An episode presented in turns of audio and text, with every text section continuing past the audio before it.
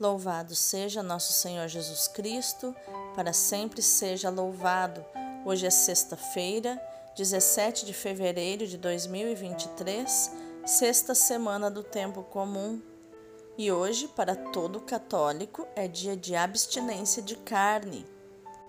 Hoje também fazemos memória aos sete santos fundadores dos Servitas, ministros da unidade e da paz são Bonfilho Monardi, Santa Bonadjunta Manete, São Maneto Dantella, Santo Amádio de Amadei, São Sostegno de Sostene, Santo Ugótio de Uguccione, Santo Aleixo Falconieri.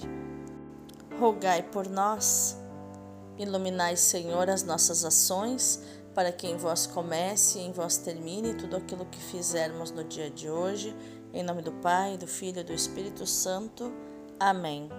Rogai por nós, ó Santa Mãe de Deus, para que sejamos dignos das promessas de Cristo. Dá-me, Senhor Jesus, pelo poder do teu Espírito Santo, um amor apaixonado pela tua palavra Ajuda-me a compreender a tua palavra, anunciar a tua palavra e viver a tua palavra. Amém. A primeira leitura de hoje é Gênesis 11, do 1 ao 9. Toda a terra tinha uma só linguagem e servia-se das mesmas palavras. E aconteceu que, partindo do Oriente, os homens acharam uma planície na terra de Senaar e ali se estabeleceram e disseram uns aos outros: Vamos, façamos tijolos e cozamo-los ao fogo. Usaram tijolos em vez de pedra e betume em lugar de argamassa e disseram: Vamos, façamos para nós uma cidade e uma torre cujo cimo atinja o céu. Assim ficaremos famosos e não seremos dispersos por toda a face da terra. Então o Senhor desceu para ver a cidade e a torre que os homens estavam construindo. E o Senhor disse: Eis que eles são um só povo e falam uma só língua. E isto é apenas o começo de seus empreendimentos. Agora nada os impedirá de fazer o que, o que se propuserem. Desçamos e confundamos a sua língua, de modo que não se entendam uns aos outros. E o Senhor os dispersou daquele lugar por toda a superfície da terra, e eles cessaram de construir a cidade. Por isso foi chamada Babel, porque foi lá que o Senhor confundiu a linguagem de todo mundo, e de lá dispersou os homens por toda a terra.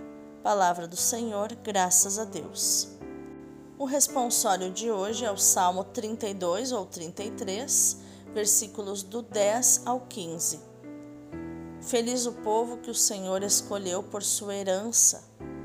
O Senhor desfaz os planos das nações e os projetos que os povos se propõem, mas os desígnios do Senhor são para sempre e os pensamentos que ele traz no coração de geração em geração vão perdurar.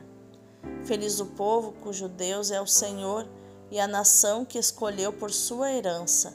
Dos altos céus o Senhor olha e observa ele se inclina para olhar todos os homens. Ele contempla do lugar onde reside e vê a todos os que habitam sobre a terra. Ele formou o coração de cada um e por todos os seus atos se interessa. Feliz o povo que o Senhor escolheu por sua herança. Aleluia, aleluia, aleluia. Eu vos chamo meus amigos, pois vos dei a conhecer o que o Pai me revelou. João 15, 15b. Aleluia, aleluia, aleluia. O evangelho de hoje é Marcos 8, do 34 até Marcos 9, 1. Naquele tempo, chamou Jesus a multidão com seus discípulos e disse: Se alguém me quer seguir, renuncie a si mesmo, tome a sua cruz e me siga. Pois quem quiser salvar a sua vida, vai perdê-la mas quem perder a sua vida por causa de mim e do Evangelho vai salvá-la. Com efeito, de que adianta o homem ganhar o mundo inteiro se perde a própria vida? E o que poderia o homem dar em troca da própria vida? Se alguém se envergonhar de mim e das minhas palavras diante dessa geração adúltera e pecadora, também o filho do homem se envergonhará dele quando vier na glória do seu Pai com seus santos anjos. Disse-lhes Jesus: Em verdade vos digo, alguns dos que aqui estão não morrerão sem antes terem visto o reino de Deus chegar com poder. Palavra da salvação, glória a vós, Senhor. O escritor javista, que, conforme o professor Edmilson Cruz provavelmente foi Moisés, faz proceder dos três filhos de Noé todos os povos conhecidos. Assim, expressa sua convicção sobre a unidade humana, apesar da diversidade com que se apresenta. Esta unidade na diversidade faz parte do desígnio ordenado à edificação do reino de Deus na história. Deus quer a diversidade e a dispersão das nações sobre a terra. O episódio da cidade e da Torre de Babel, por sua vez, representa a tentação humana sempre recorrente de fugir ao desígnio original de Deus, ao criar o mundo e o homem. Os homens temem a dispersão, por isso querem ter uma cidade e uma torre, um nome e uma fama, uma unidade linguística e política que evitem ou dificultem a dispersão e façam deles um império. A descida de Deus para lhes confundir a linguagem não é um gesto punitivo, mas um ato de pura condescendência. Deus quer repor o seu projeto original porque isso é importante para os homens, mesmo que não o compreendam de imediato. A variedade dos povos sobre a terra não é fruto de uma condenação imposta por Deus, é fruto da sua condescendência e benevolência em relação ao ser humano. Jesus quer afastar definitivamente a tentação de uma cristologia e de uma eclesiologia satânicas, ou seja, de uma cristologia e de uma eclesiologia que não aceitassem Jesus como filho do homem que pretendessem salvar a vida por outros caminhos que não o da cruz. Por isso, chama não só os discípulos, mas também a multidão. Estando Jesus nas imediações de Cesareia de Filipe, esta multidão era formada sobretudo por pagãos. Parece, portanto, que Jesus queria deixar bem claro para todos o futuro que os esperava como discípulos. Quem quiser seguir Jesus não pode pretender para si o lugar central, mas há de cedê-lo a Jesus, dando-lhe o primado em tudo, também sobre a própria vida. Há que tomar a cruz e, seguindo os passos de Jesus, sair com ele da cidade rumo ao suplício. Só ganha a vida, que é Jesus, quem estiver disposto a renunciar a si mesmo e para que serve ter tudo se não se ganha a vida? É agora, durante a nossa vida terrena, entre esta geração adúltera e pecadora, que somos chamados a dar testemunho de Cristo. Se não nos envergonharmos dele, nem das suas palavras, também ele não se envergonhará de nós e nos reconhecerá como seus.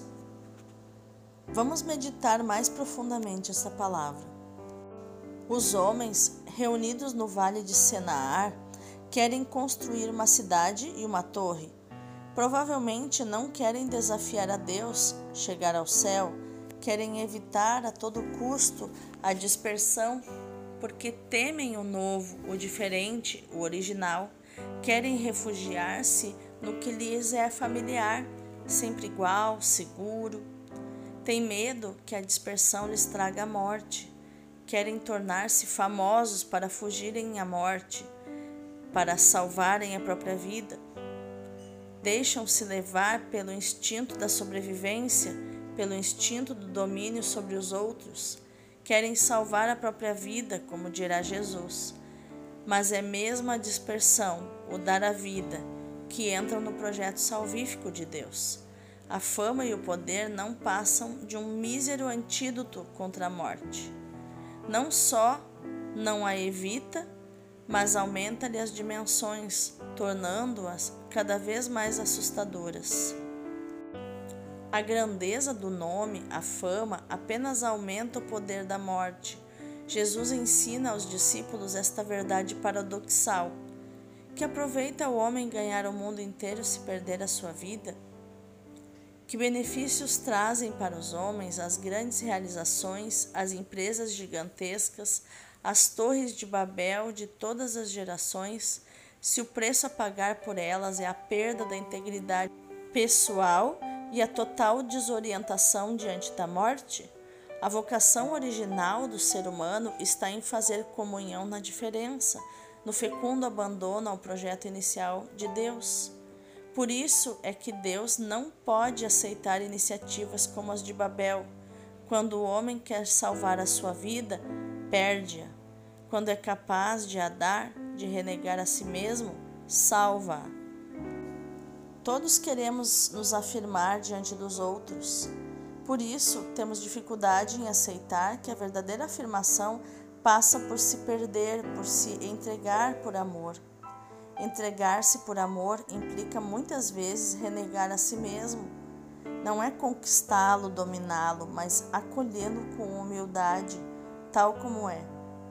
Perante a reação dos outros dez apóstolos contra os dois irmãos para quem a mulher de Zebedeu pedia privilégios, Jesus esclarece que a verdadeira grandeza está em servir que a sua missão e a deles é uma missão de entrega, de serviço desinteressado. Quem quiser ser grande entre vós, faça-se vosso servo, e quem quiser ser o primeiro entre vós, faça-se escravo de todos. Porque o filho do homem também não veio para ser servido, mas para servir e dar a vida em resgate por todos. Vamos orar. Senhor Jesus, que nos abriste o mistério da salvação, encerrado no teu coração quando disseste: Quem tem sede, venha a mim e beba, porque do meu coração brotarão rios de água viva. Lá em João 7, do 3 ao 38. Nós te reconhecemos como nosso redentor e única fonte de vida para a humanidade submetida ao poder da morte. Do teu coração trespassado na cruz, nasceu o homem de coração novo, animado pelo teu espírito e liberto da escravidão do pecado.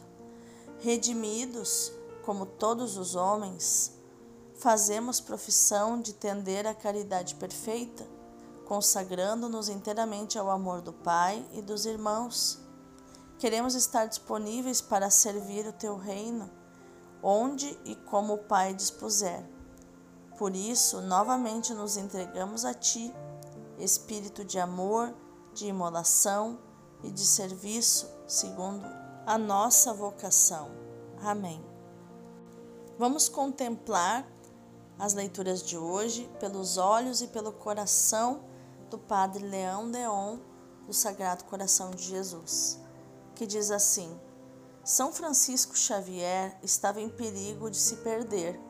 Tinha tido sucessos nos seus estudos ensinava brilhantemente. A ambição tomava conta dele. Escutava jovens alemães que faziam propaganda em Paris das doutrinas novas de Lutero.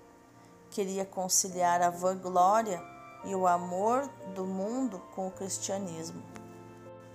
Mas Santo Inácio ganhou a sua afeição e repetiu-lhe muitas vezes esta palavra que serve ao homem ganhar o mundo inteiro se vem depois a perder a, a sua alma?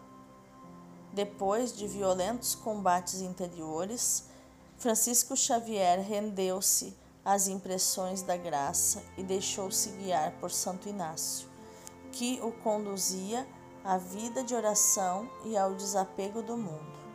Fizeram o voto em Montmartre, na França, de irem colocar-se ao serviço do Papa para todas as obras que ele achasse por bem confiar-lhes.